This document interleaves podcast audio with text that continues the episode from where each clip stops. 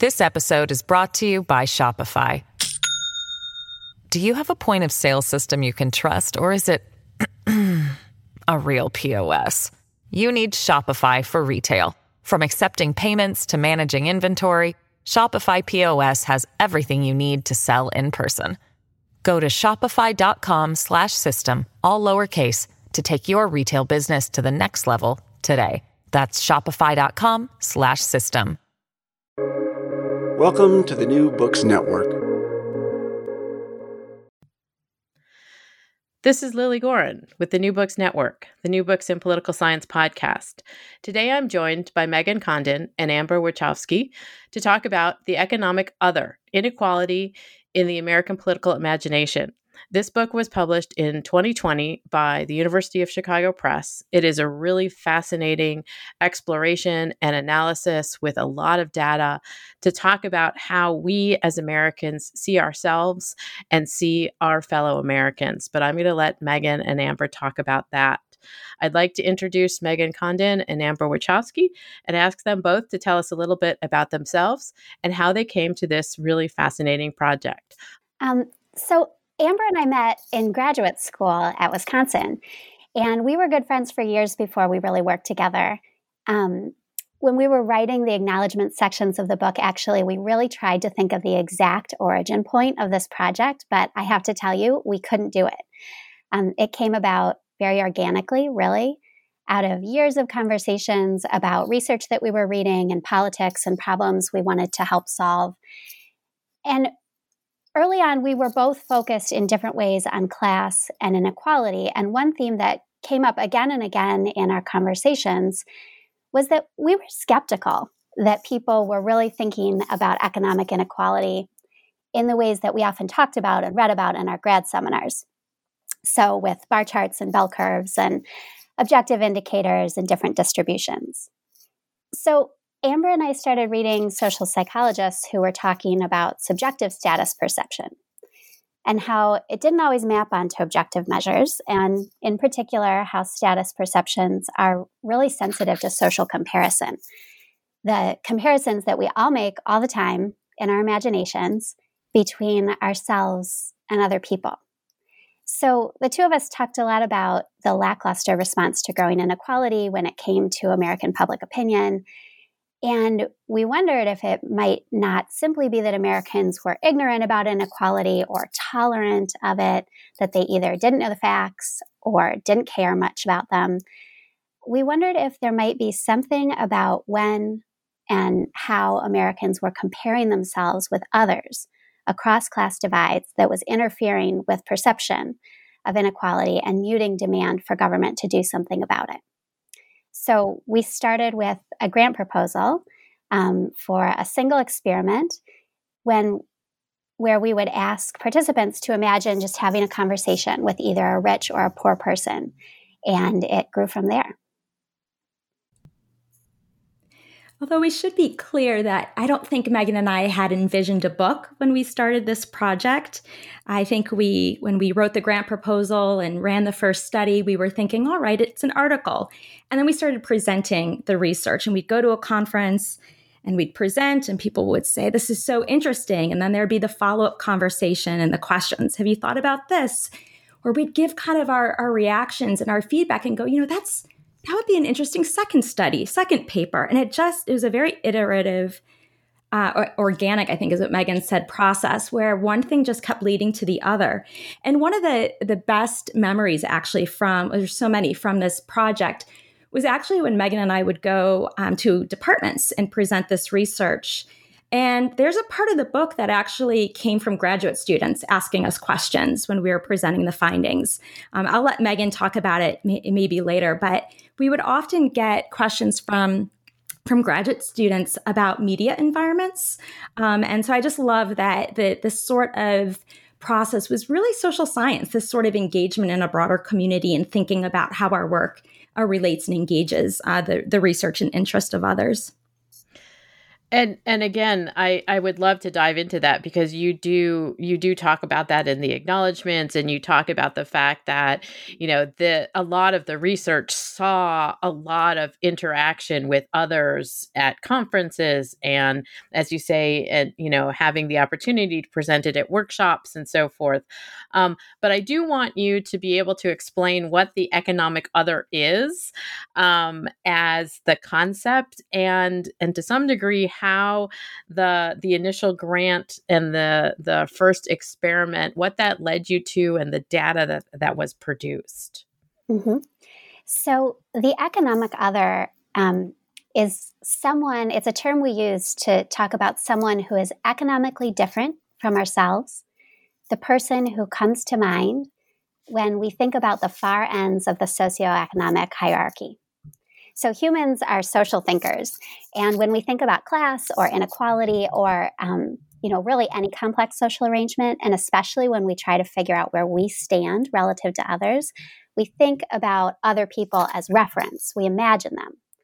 And sometimes these people in our imaginations are specific, real individuals who, you know, we've known or seen in the media, but sometimes they're vague collections of our stereotypes. So in the book, um, Amber and I say that humans are creatures of social sonar, that we bounce our self concepts against others to figure out where we stand and what the world looks like. And that's what we're doing. We're trying to investigate this process of social sonar and how it affects our politics. So, the economic other is the term that we use to describe this economically different person that you know we're all imagining when trying to make sense of class inequality and status in particular there's a lot that um, goes under the hood goes on under the hood here. So different comparisons change how we see ourselves others and social problems. And the premise of the book is that if we want to understand the american response to inequality which is often puzzling we have to pay attention to social comparison.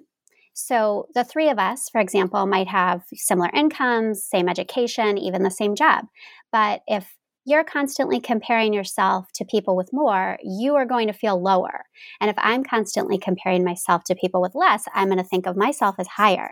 So maybe you'll feel like you're middle class. I'll feel like I'm upper middle class. But then what's more, our opinions about policy and politics are going to be different as a result. So maybe feeling that you're feeling yourself as at a disadvantage, you know, you'll want government to do more to level, level the playing field than I do. So when it comes to inequality, focusing on different comparisons changes what we want government to do and also whether or not we feel empowered to make those demands. And this is what we investigate.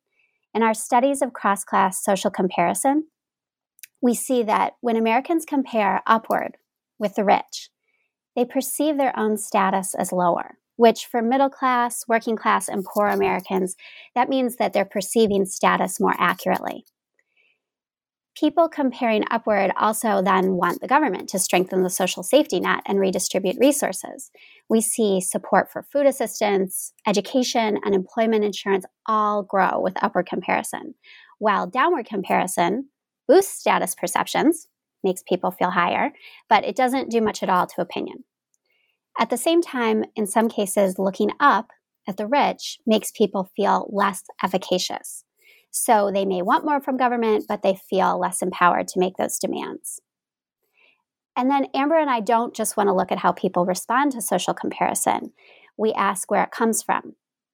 We look at the contextual and the psychological forces that push us to compare up with the rich or down with the poor, or sometimes, you know, to focus on um, similar others. And we trace how comparisons are structured by our communities and the media and political messages, and even our own psychological cravings to look up or down. And all of these factors in our surroundings and within ourselves determine our social focus with consequence for politics. So, Amber's going to talk in a minute about how exactly we did all this, but our core argument is that Americans as individuals are deeply sensitive to inequality. But the American response, the public response to inequality, is muted by countervailing forces. So first, and, oh yeah, go ahead. Um, and and in this is this is how you talk about the idea of the social sonar. That's right. So there's something kind of gumming up the works with American social sonar. Um, when we, in you know, in studies, direct people's attention to the economic other, they respond in pretty expected ways. But in the real world, that's not always happening. So, for example, growing income segregation has made the rich increasingly invisible for most Americans, decreasing opportunity for upward co- comparison, misleading class images in the media fill the gap um, that then is you know left blank by personal experiences, um, allowing stereotypes about class to increasingly structure our comparisons, um, and then third, economic anxiety and precarity, which are just absolutely exploding in the US, make people crave downward comparison to feel better about themselves. Um, again, decreasing upward comparison, which is the thing that makes people more accurate about status and supportive of the safety net. And then, you know, finally, underlying all of these factors, and we can talk more about this as we go, um, all these factors that structure perception and comparison underneath all of them is race and gender. So, race and gender separate us in communities and institutions. They structure our stereotypes and media images, and they stoke our anxieties. And and so what you're what you found in the research is that you know, like in so many ways, Americans are pulled in two directions simultaneously um, around this question of economic inequality. Um, and I'd really be fascinated to talk to you now a little bit about how you got to this conclusion. What what was it that you found in the first experiment and then i i believe it's a very large data set that you ultimately were able to sort of pursue and draw analysis from sure so we take a real mixed methods approach in this project so we're departing from some of the more kind of standard approaches to studying public opinion about inequality. A lot of the existing literature really focuses on the individual. So looking, for example, at their ideology or their values or their income, their education, and so on. But our, our argument here is that inequality is a relational construct and it's the social comparative thinking that we want to investigate. Um, but that turns out to be a really thorny methodological challenge. How do we actually study social comparative thinking, that sort of process of social comparison? Because with just observational data, if we were just to collect surveys, it would be impossible to untangle the social comparisons that people make from their own status and social context. So, for example, do wealthy people perceive their status higher because of their resources or because they're engaging in a lot of downward comparisons that make them that kind of elevate them and what about our like our social contexts you know our social context and we're going to sh- argue and show uh, in the book you know are structuring our social comparative thinking but of course we're also self-selecting into our social networks we're self-selecting into our communities so really trying to isolate the effects of social comparison is, is difficult and so we turn um, to an experimental approach to begin. Um, and so we, we resolve these challenges. Um, so our experimental study, uh, we recruited, uh, these are now, it's a nationally representative sample of Americans. We actually ran two um, large scale nationally representative uh, surveys. And we presented our subjects with um, a ladder. It's the MacArthur ladder of subjective status. It's um, uh, it's a, a, measurement tool that's used, you know, really around the world to measure how people see their own relative uh, social standing. But the experimental design is that we have a control group, and then we have one group that sees the MacArthur ladder and then is prompted to compare up, to think about those at the top of the ladder, those that have the most, you know, the income, the education, the, the most prestigious occupation um, and then we've got a third group in which they're looking down. We, we ask them to think about those on the bottom um, rung. Um, and so, with that sort of manipulation, we're, a- we're able to then study how this social comparison affects um, political attitudes. And here we're looking at public opinion support for redistribution, support for redistributive uh, programs. So we looked at uh, food stamps and unemployment, supporting or providing aid for, for college. Um, we look at political efficacy. Um, and we are also uh, measuring people's uh, own status perceptions as well. So the experimental study is, is really helpful there for us to I- isolate or identify the effects of social comparison. But we don't just stick with it within the experimental framework. The study itself also had a free writing um, exercise. In the, uh, in the treatment, we presented the ladder, we asked people to look up or look down, and then we asked folks in those treatment conditions to imagine a conversation with the person that they've imagined. Um, to, to, tell us a bit about how that interaction would go, what would they talk about, how did it make them feel. And it was just this open ended free writing prompt. And then they continued on with the survey. Um, and so what we gathered was just a real treasure trove, if you will, of qualitative data of people just writing their, their thoughts about the rich or the poor and how it made them feel. Um, in total, we have, I think it's nearly like 1,300 responses. Um, and again, this, these were nationally representative uh, samples. And so the question then for, for Meghan and I was how do we analyze these qualitative data? And here we take a much more interpretive approach. We, are really applying, an, uh, if you will, an ethnographic sensibility to the data. We are really trying to get at meaning making. We're trying to understand kind of how our respondents were uh, reacting to these uh, social comparisons, how they're perceiving the world. Um, and so what we do in our uh, in the book is we're not just telling up, you know, how often do our respondents mention certain keywords or anything like that. We we really look at the sort of coherence, the association of their thoughts, as well as really the contradictions in what they were writing, the, the and also what they're not saying in their responses. So we've got the experimental um, approach, which gives us, you know, good leverage on the causal question. We've got the open-ended, the qualitative data that really allow us to investigate, you know, what's going on. How are people are uh, reacting? What are their sorts of emotional responses? Uh, what are the types of stereotypes that are that are coming to light for them? And then finally, um, we we then gather observational data, where we were interested in looking at do the findings that we get in the survey experiments do they map onto what we observe in the real world and so there we draw on survey data from the General Social Survey, which includes um, uh, measures of uh, subjective status, but also includes um, uh, a lot of great, you know, public opinion questions as well. And in that uh, part of the book, the observational data, we're looking at how people's social context, in particular their communities or zip codes, um, how that, uh, how geographic contexts vary and might be shaping um, our political attitudes about inequality and redistribution. So, in brief, in that part of the book, what we show is that for middle income Americans who live in zip codes where they are more likely to engage in upward comparison, they're more likely to encounter the wealthy in their zip codes compared to the poor. That for middle income Americans, they're more accurate about their, their own subjective status, like where they fall in the income distribution uh, and they're more supportive of, of redistribution, of uh, the sorts of social programs that we were looking at in our experimental design. So again, the observational data alone, um, you know, would be tricky. But the fact that we've got it paired with the experimental approach, you know, gives us some leverage um, to really unpack what we think is going, um, uh, what we think is going on. This episode is brought to you by Shopify. Do you have a point of sale system you can trust, or is it a real POS?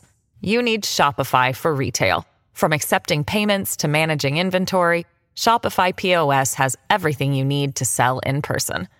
Go to shopify.com/system all lowercase to take your retail business to the next level today. That's shopify.com/system.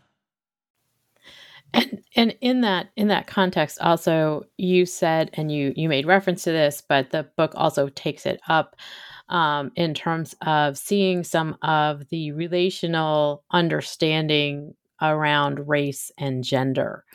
Um, so, in terms of this multi method approach, what was surfaced by all of the different forms of data that you looked at in terms of not just the economics and the, the cross class analysis, but also the relational connection that people have around race and gender? Sure. So, um, you know, if you think about economic inequality through a lens of social comparison, as we work to do, it really becomes clear that class politics is identity politics because people imagine the economic other as a person with race and gender. So, when we talk about class and economic divides in the US, we're also thinking about race and gender, even if we don't admit it, or even sometimes, you know, if we don't fully recognize it. So, we're social scientists, and if we were to try to explain economic difference with some sort of statistical representation, we're likely going to pick one indicator. So maybe income, maybe wealth, and show you how it varies across people all on its own. So, you know, maybe we'll bring in race or gender into the story by showing gaps or different distributions. But the economic indicator, that's its own separate thing, right? So, when it comes to social comparative thinking, though, economic difference is never scrubbed of race, gender, or other social categories. It's animated by them. Economic difference, it's it's almost literally fleshed out by social groups and identities in our minds. And Amber and I really believe that attention to social comparison reveals just the impossibility of solving mysteries about class and American politics without investigating race and gender. And throughout the book, we point out many ways in which they determine the nature and impact of cross class social comparisons. Um, and we want to complicate what we think has become an oversimplified dichotomy be- between class politics and what you know people sometimes refer to as identity politics. So, um, you know, we do this in several ways across our studies, and in addition to the data sources that Amber talked about, we also introduce additional experiments to kind of investigate uh, the the role of race and gender and how they structure people's imagined economic others. Amber, do you want to talk a bit about some of the some of our findings? Yeah, sure. So I had mentioned the open-ended responses that we have and you know, to be sure, people were not telling us, I, you know, I imagined a person with all of these characteristics. Um, sometimes they use, though, coded language. Um, we had respondents tell us that they imagined a heavy set woman with a cell phone and lots of children. Um, and so to really uh, in, in kind of dig in and interrogate kind of what are the stereotypes, who's kind of coming to mind. Uh, we ran additional studies. So we um, quite literally would just ask them um, details, characteristics about the person they've imagined. Uh, we ran list experiments to, to really try to get at uh, social desirability bias. You know, if, if, people, especially for our subjects who were engaged in the downward comparison and maybe where they were um, imagining um, a uh, non white economic other um, not wanting to tell us. And so we use list experiments to really get at the ways in which poverty in America remains deeply racialized. And what we show is it is. Um, and so that's that's one example of the ways in which um, the the sort of economic other, as Meghan was saying, that we we can't neatly separate, you know, the, the class and identity. Um, but there are other ways in which uh, race and, and gender come in as well. It's not just the pictures, the images, the stereotypes that our uh, Americans have of, of the rich and the poor, um, but it's also their reactions to social comparison, their, their propensities um, to engage in certain types of um, uh, comparison. So I'll give just a few examples here. Um, our experiment, you know, by asking people to engage in upward or downward comparison, we then looked at like, well, then how does that affect one's own sense of, of subjective status? And, you know, we show that when when folks look up, they feel low. Um, generally across the board, we don't see much heterogeneity there. It's, um, you know, it's Republicans and Democrats and independents. Though there is some suggestive evidence that that some of the most we might think of as like the most advantaged in our society are a little uh, less sensitive to that sort of um, status manipulation, if you will. And in this case, uh, it was white, you know, college educated men whose status takes a little less of a fall when they engage in upward comparison to other groups. But in other cases, it's actually uh, the white men in our study who were the most hypersensitive to some of the comparisons. And here I'll just talk about the, the downward comparison to give the example. Um, downward comparison gives a boost to our subjects so that folks look down, they feel higher. Um, we we observed it in the study, and then we we ran a fo- uh, follow up sur- uh, experimental survey uh, survey experiment, excuse me, here where we um, asked people to engage in downward comparison, but we manipulated. Uh, so the treatment here was manipulating who's at the bottom of the ladder, and in this case, we were using names to signal this sort of ethno-racial identity, um, and we were signaling here um, for those that were in the, the treatment group that the person at the bottom was Latino, uh, the bottom of the ladder was Latino, um, or was uh, uh, non Hispanic white American for the other group. And what we see there is um, that white men, but especially those without college degrees, so we, you know, in some cases you might think of them as the sort of white working class. Um, men here, they get the biggest boost and that sort of downward comparison, kind of looking and thinking in, in these sorts of racialized ways gave them the, the greatest, um, the biggest boost compared to other groups. And then finally, we see um, this, this case about, um, I'll just bring in gender here and the ways in, in which gender uh, figures into our findings. So Meghan had mentioned that, you know, over overall, people who are engaging in upward comparison are more supportive of redistribution. And when it came to downward comparison, it was a bit more of a mixed picture. We didn't really see much if you just looked at the data in aggregate. But if you disaggregate and, in particular, focus on gender and gender as well as its intersection with race, what you see there is that you've got some groups reacting differently to downward comparison. In some cases, um, you have uh, Americans who think about the poor, and it does make them want government to do more um, to, to kind of shore up the social safety net. Um, again, it's similar to the, the study with the racialized downward comparison. We found that uh, white men, especially those without college degrees, um, were less supportive. Like their opinions moved in a conservative direction when they engaged in downward comparison. And then finally, you know, when Meghan was talking about the findings from the book and the overall argument, and we talk about that these social comparisons aren't just affecting our sense of status and our attitudes about what government should or shouldn't do about inequality, but they're also affecting our, our perceptions of, of political power and political efficacy here. And so uh, in the book, we, we test and we show uh, through an experiment that looking up makes people feel low and, and depresses uh, political efficacy.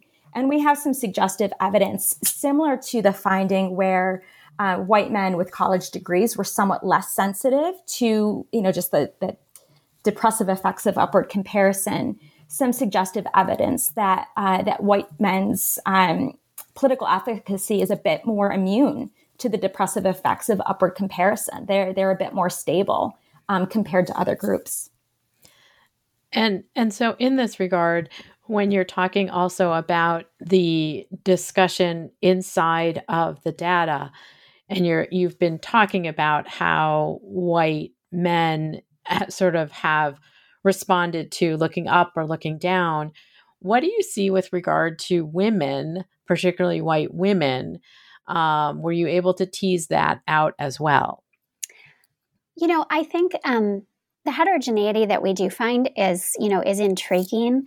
Um, but I want to, before we really get into this question, I want to underscore that by and large, the story that we found was one that wasn't characterized by heterogeneity. So, you know, people across social groups, men, women, um, people of color, white people, were responding quite similarly by and large to the prompts. So, you know, they would look up, feel lower.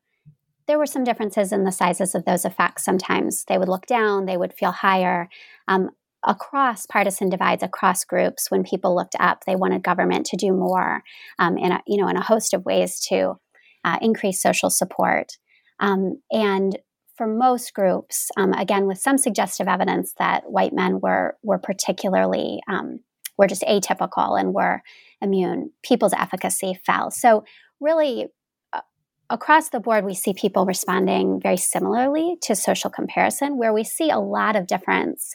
Um, where we see a lot of differences in the construction of the economic other. So we see people constructing the poor in their imaginations by and large persistently as a woman of color. Um, we see people constructing the rich in their imaginations as a white man. Um, we see, you know, those stereotypes come in. Um, but I don't want to, I don't want to focus too much on the heterogeneity and suggest that, you know, there are these really atypical groups. Um, you know, Amber, do you want to add anything to that? Yeah, I mean, the other, I mean, I think that's right. I mean, the the story here being one of uh, similarity in terms of reaction. I mean, this is also where the open ended responses, um, you know, are were were interesting and did sort of point um, to where there might be some differences, even if they're um, overwhelmed by like the the overall story of of similarity. And in that case, I'll just talk about the open ended reactions to thinking about the poor. Um, you know, we, we, haven't really talked about that those findings in the book, um, but what we, you know, Meghan's alluded to the the sort of dominant and prevailing social stereotype of of the poor and poverty, and and we we see that in the open ended uh, responses, especially when it comes to discussions about uh, personal responsibility, uh, hard work. You know, are the poor responsible for for being poor, if you will? You see discussions about uh, social mobility. You know, I've risen up the ranks, they can too. Um, but you do at the same time see um, concern, care, you know, compassion for the poor, a desire to do, uh, to want to do more, um, some um, uh, concern, if you will. And there, you know, it's so hard to kind of tie back to what I was saying about studying these uh, this process um, and really identifying the effect of social comparison, you would see, for example, women talking about their work. Um, for example, that they were a Head Start teacher, and so they have experience, and it has really it humanizes the poor. Um, and so the, the question is like, well, is that the social comparison doing the working, or is it the fact that that individual has self-selected to become a Head Start teacher in the first place? So that's that's difficult um, to to disentangle. Um, but you know, I'll just echo what what Meghan said in terms of, um, you know, I think the the broader story here is one in which Americans are very uh, responsive and reactive to to growing inequality, especially the the increase gap between the very rich and the rest. You know, we observe it in in our um, in our experiments but this idea of that what's gumming up the works, why aren't we observing this as much in the real world? I think takes up, you know, it's, it's that's the second half of the book is really trying to understand these countervailing forces, the the ways in which growing income segregation, right, residential income segregation, particularly for the very rich. Um, if you're thinking about growing uh, geographic segregation, it's it's really the spatial segregation of, of affluence that's taking place. You're seeing it in communities, you're seeing it in schools, um, where you think about um, at the same time that inequality is growing, we also have data showing that that people's um, are feeling much more economically insecure and anxious. That you do see more income volatility in these last uh, few decades as uh, inequality is increased, and these things interact and matter too because they're shaping who we want to compare. That that's the sort of either we're not wanting to think about economic difference because it just feels bad, um, or you know thinking about when given the opportunity, you know engage in a downward comparison because it makes us makes us feel better. And I would imagine you know all of us um, have probably engaged in some of this downward comparison during this last year you know things are, are bad we're living in amidst a global pandemic and telling you know ourselves well it could be worse. Um, you know looking at someone else who's got it much much harder um, kind of elevates. And and so in that sense a lot of these things are universal. Um, they're they're kind of part of our, our human experience.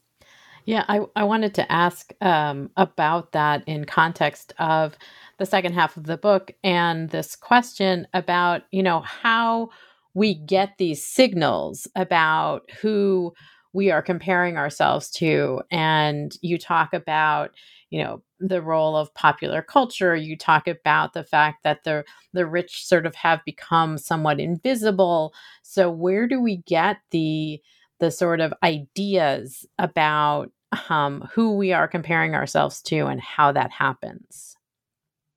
Yeah, that's a that's a great question. So these these reference come in part from our you know our lived real world experiences our social contact um, and you know so in institutions in the workplace in our communities um, and cross class contact is in that way on on the decline. You know income segregation is increasing but so you know in geographically but also you know in our social institutions even um, even marriage, for example. You know, um, there's less um, marriage between people, you know, with um, you know from different class backgrounds.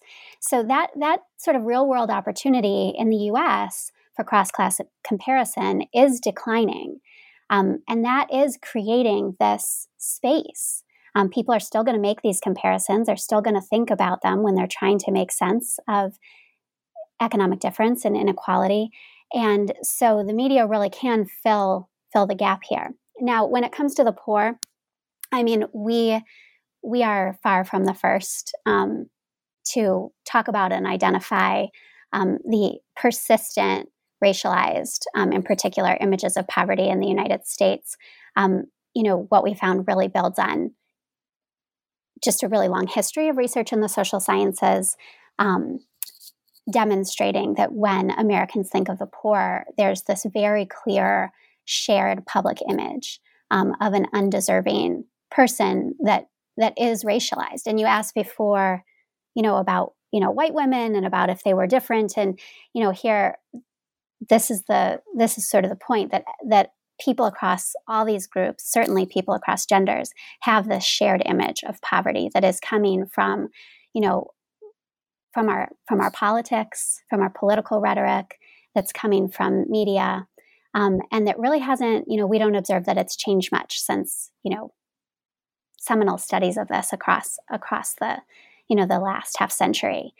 Um, when it comes to the rich, the media is, of course, playing a huge role here too. And this is where Amber alluded to graduate students asking us questions and pushing us when we gave early talks on this research. And I have to say, the question that we kept getting asked, in particular by young um, women in the audience, was, What about Kim Kardashian? so it was like, What you're saying that we don't see the rich, but what about Kim Kardashian? We see all of these images of wealth in the media, on social media, reality television. We're just inundated with them. And so, you know, at first, Amber and I we're like, you know, look, we're not media scholars. That's really interesting, but that's not our wheelhouse. We're going to leave that to Lilly. You know, that's we're going to leave that to you. We're going to leave that to experts in the field. But we kept getting it, and we were curious. So we started with the question um, of just does media exposure to wealth look like the sort of comparison that we observe either in the real world or in our experiments? And we spent you know, a summer watching reality television, um, which uh, was a was kind of a strange research turn to take, um, but but we did, and in particular, we were watching it systematically and coding for um, characteristics of the the wealthy person and whether there was contrast induced. Um, and what we found, you know, to anybody who watches any of this um, or is on social media at all, is probably not that surprising these, um, so in the real world and in our experiments, contra- upward com- comparison, upward contrast makes you feel different and makes you feel far from this other person and is uncomfortable and you kind of want to get away from it. You don't, it doesn't feel good. People don't like it. It makes them feel low. And that's certainly not what media is trying to do, right? It's supposed to feel pleasurable. It's kind of designed to make you want to consume more. And so this is the the online and the um, the sort of especially reality television uh, parasocial contact. So this kind of mediated contact with wealth um, is engineered specifically to make people feel closer to, or even in some cases higher than, the wealthy other. So it flips the social comparison. And in the book, we say that media does this in three ways. We call it um, the fool, the friend, and the fairy godparent. So the fool is, um, you know, the the wealthy person on a reality TV program, for example, who you can look on with derision. The person is wealthy, but they can't get along with anyone, or they're having lots of conflict, or they're not hard workers, they're lazy. Um, and so you can watch wealth, but you can feel superior, which um, is, you know, very clearly engineered by shows as far back to like, you know, the the Simple Life with Paris Hilton, where she, you know, couldn't do basic um, working class jobs. Um, even to you know sort of you can take your pick of any reality television that we you know you might you might turn on now. Um, so there's that that fool. Um, there we note that char- rich characters in media are predominantly children um, it's easier to kind of look down on adolescents like on super sweet 16 um, they are also predominantly women and disproportionately people of color. And so there's this very i think purposeful um, engineering to allow people to to look at wealth but to feel superior. So that's the first way. Then there's the friend which you can think of as us weeklies the rich they're just like us. Um, celebrities they're just like us where you see this very careful um, crafting of media to make people feel close to rather than distant from a wealthy um, a wealthy referent. Um, and then uh, finally there's the fairy godparent which is the trope in reality um, television in particular, the undercover boss, the Shark Tank shark, um, or even, you know, even to some extent, you know, Donald Trump in The Apprentice, who the rich they are there is situated as the person who holds the keys to the kingdom and it's going to help everybody up, you know, is going to lend a hand and help someone who's not rich um, rise up. So, you know, in these ways, that's what we see is that the answer is what about Kim Kardashian? It's that she's not serving the same purpose that cross class contact um, does in the in the real world because it's so carefully engineered to be to be attractive and pleasurable for the viewer. And and in this regard, you you also integrate into the book the fact that because this is this is to some degree many of our exposure to the rich, um, that we have, you know, we have this kind of weird understanding then of who the rich are in comparison to ourselves. Is that correct? That's right. That's right. So, um, you know, to some extent, these are testable hypotheses that we didn't test. We didn't do, you know, specific media exposure studies in this book. Um, we hope that the book sparks some of that research. Um, but we we find it very difficult to believe that the media that people are consuming um, that features wealthy individuals is functioning much like the observational or the or the experimental data where we simply you know watch what happens when people compare with a wealthy other who isn't specifically designed to be sort of endearing or attractive. Um, and and so at the end of one of the last chapters is about the power of social comparison, which is what you've also been talking about and to some degree trace this throughout the book is that we have these kind of we we position ourselves to sometimes look up and sometimes look down and and we're always as you note you know sort of putting on our social sonar. Um, and so it's not that we walk through the world and make these decisions. It's just that as you all as you both note this is who we are as human beings that we're always in this sort of structural comparison. Um, but what is that power? Because you also note that it kind of works against itself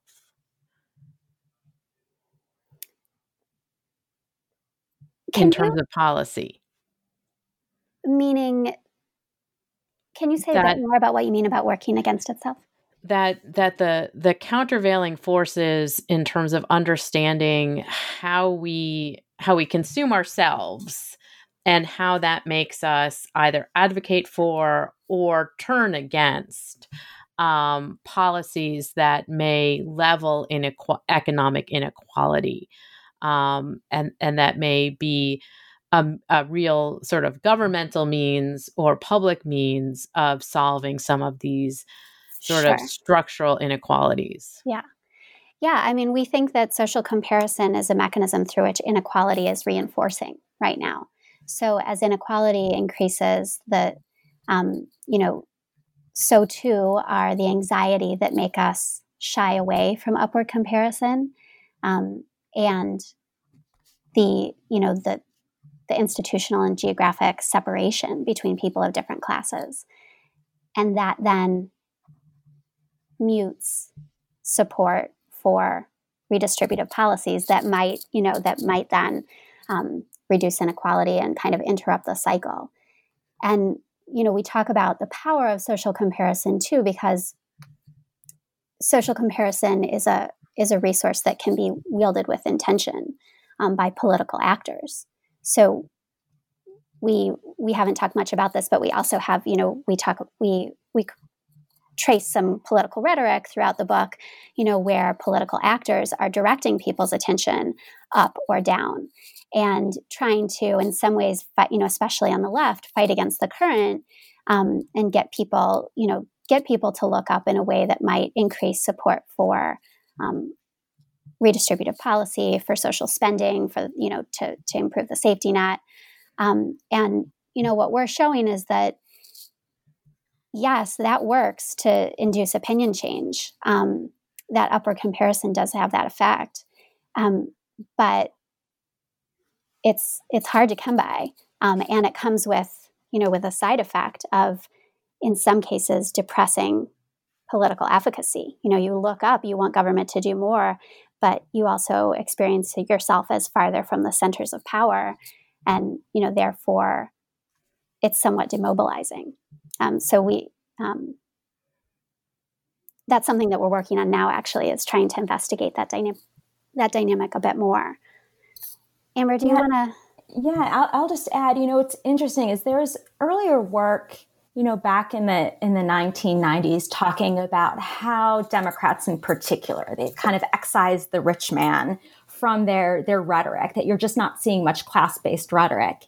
And that's changed. That's just not true today. We we kind of give examples throughout the book of the sort of look up at these at these billionaires um, you know those that are just uh, benefiting from from these tax policies these tax cuts and and so on and so forth but it also turns out that democrats aren't the only ones um, that are in some ways trying to um, to have an impact on us, to shape our, our opinions and our demands through getting us, to, trying to get us to engage in, in social comparison and using sort of social comparisons within their political rhetoric. And and here, I, I think you know Trump is a is an example. I mean, he really intuited the the sort of power of social comparison. You know, Lilly, to, to go back to your question about how it how it's kind of um, a, a source of power you know, if you think over the last four years, or, or really kind of what got Trump onto the onto the scene, I mean, he he engaged in a lot of upward comparison. I mean, in his rhetoric, he'd be talking about hedge fund guys. Um, he would say, "No, this this economy is not working for the middle class." But it would be kind of a one-two punch, right? So he would encourage folks to look up, but it would be followed quickly with a downward comparison right? And whether it's talking about immigrants, especially thinking about his his run um, in, in 2015 to 2016. But even once he's elected, you know, elected president, the sort of rhetoric that he would use at his rallies of, of trying to boost his supporters. You know, you they think that they're the elite. No, you're the elite. You're the super elite. Um, and so, you know, Meghan alluded in terms of kind of where some of our research is going, you know, we've, we've been spending the last year um, really trying to collect more systematically um, the, the political rhetoric, um, whether it's amongst uh, used by Democratic candidates as well as um, those on on the political right as well. And so that was my next question: is what what does this book lead you to in terms of the the sort of follow-on research project? Yeah, I think that we've um, you know we've kind of hinted at both of them now. Um, we're going in two primary directions, um, which might come together into into a single project. But um, so the first is really trying to investigate this efficacy dynamic um, that we uncover in the book, with people feeling less than, people feeling not not listened to, not heard, disempowered by this experience of upward comparison. Um, so we're curious about that. Um, and we want to know, you know, we want to know who's most affected and whether, in particular, there are messages, mobilization messages in particular, that can counteract the demobilization that we observe. So in the book, at the end, we hypothesize that messages of solidarity and descriptive representation, drawing attention to descriptive representation in terms of race, ethnicity, gender, um, might work to boost efficacy in the face of upward comparison. So, um, both solidarity and descriptive representation enhance efficacy on their own. Other scholars have shown that. So we're testing whether they might be combined with messages that draw attention to upper tail inequality in a sort of, you know, what we think of as a progressive drug cocktail, something that will move opinion towards support for redistribution, but then at the same time protect efficacy and mobilize people. Um, so that that efficacy line of research is one thing that we've been working on, and then um, Amber, do you want to talk a bit more about the um, political elite and rhetoric?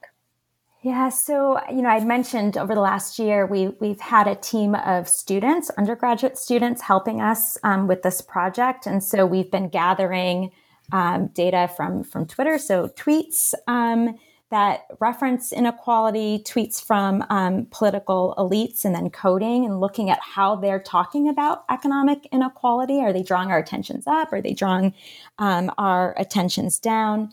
We've looked at political speeches, um, debate transcripts, and and there um, you know, I think it's interesting that we're talking to you now, you know, a week out from from the inauguration. So I'm not sure when this uh, episode will will air, but there's there's a lot of questions about kind of what comes next, and where we are right now is, um, you know, questions about a new Biden administration, what a, a new kind of economic stimulus will sort of look like.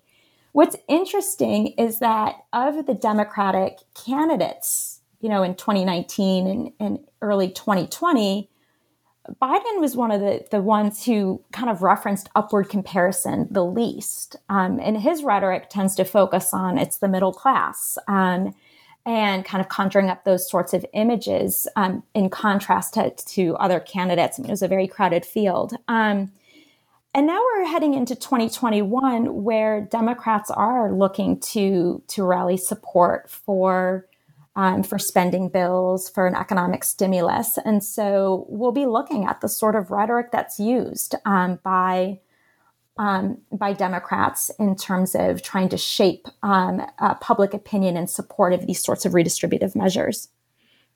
Well, I hope that you will both come on the New Books Network once the next book is out and talk to me about it so we can continue the conversation.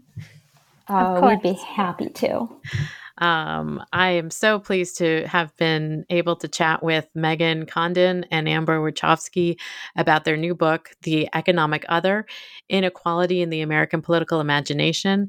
This was just recently published in 2020 by the University of Chicago Press. I assume it is available at the University of Chicago Press website here in Milwaukee, where two of us live. I have a feeling you can get it online at Boswell Book Company. Um, any place else anybody wants to give a shout out to?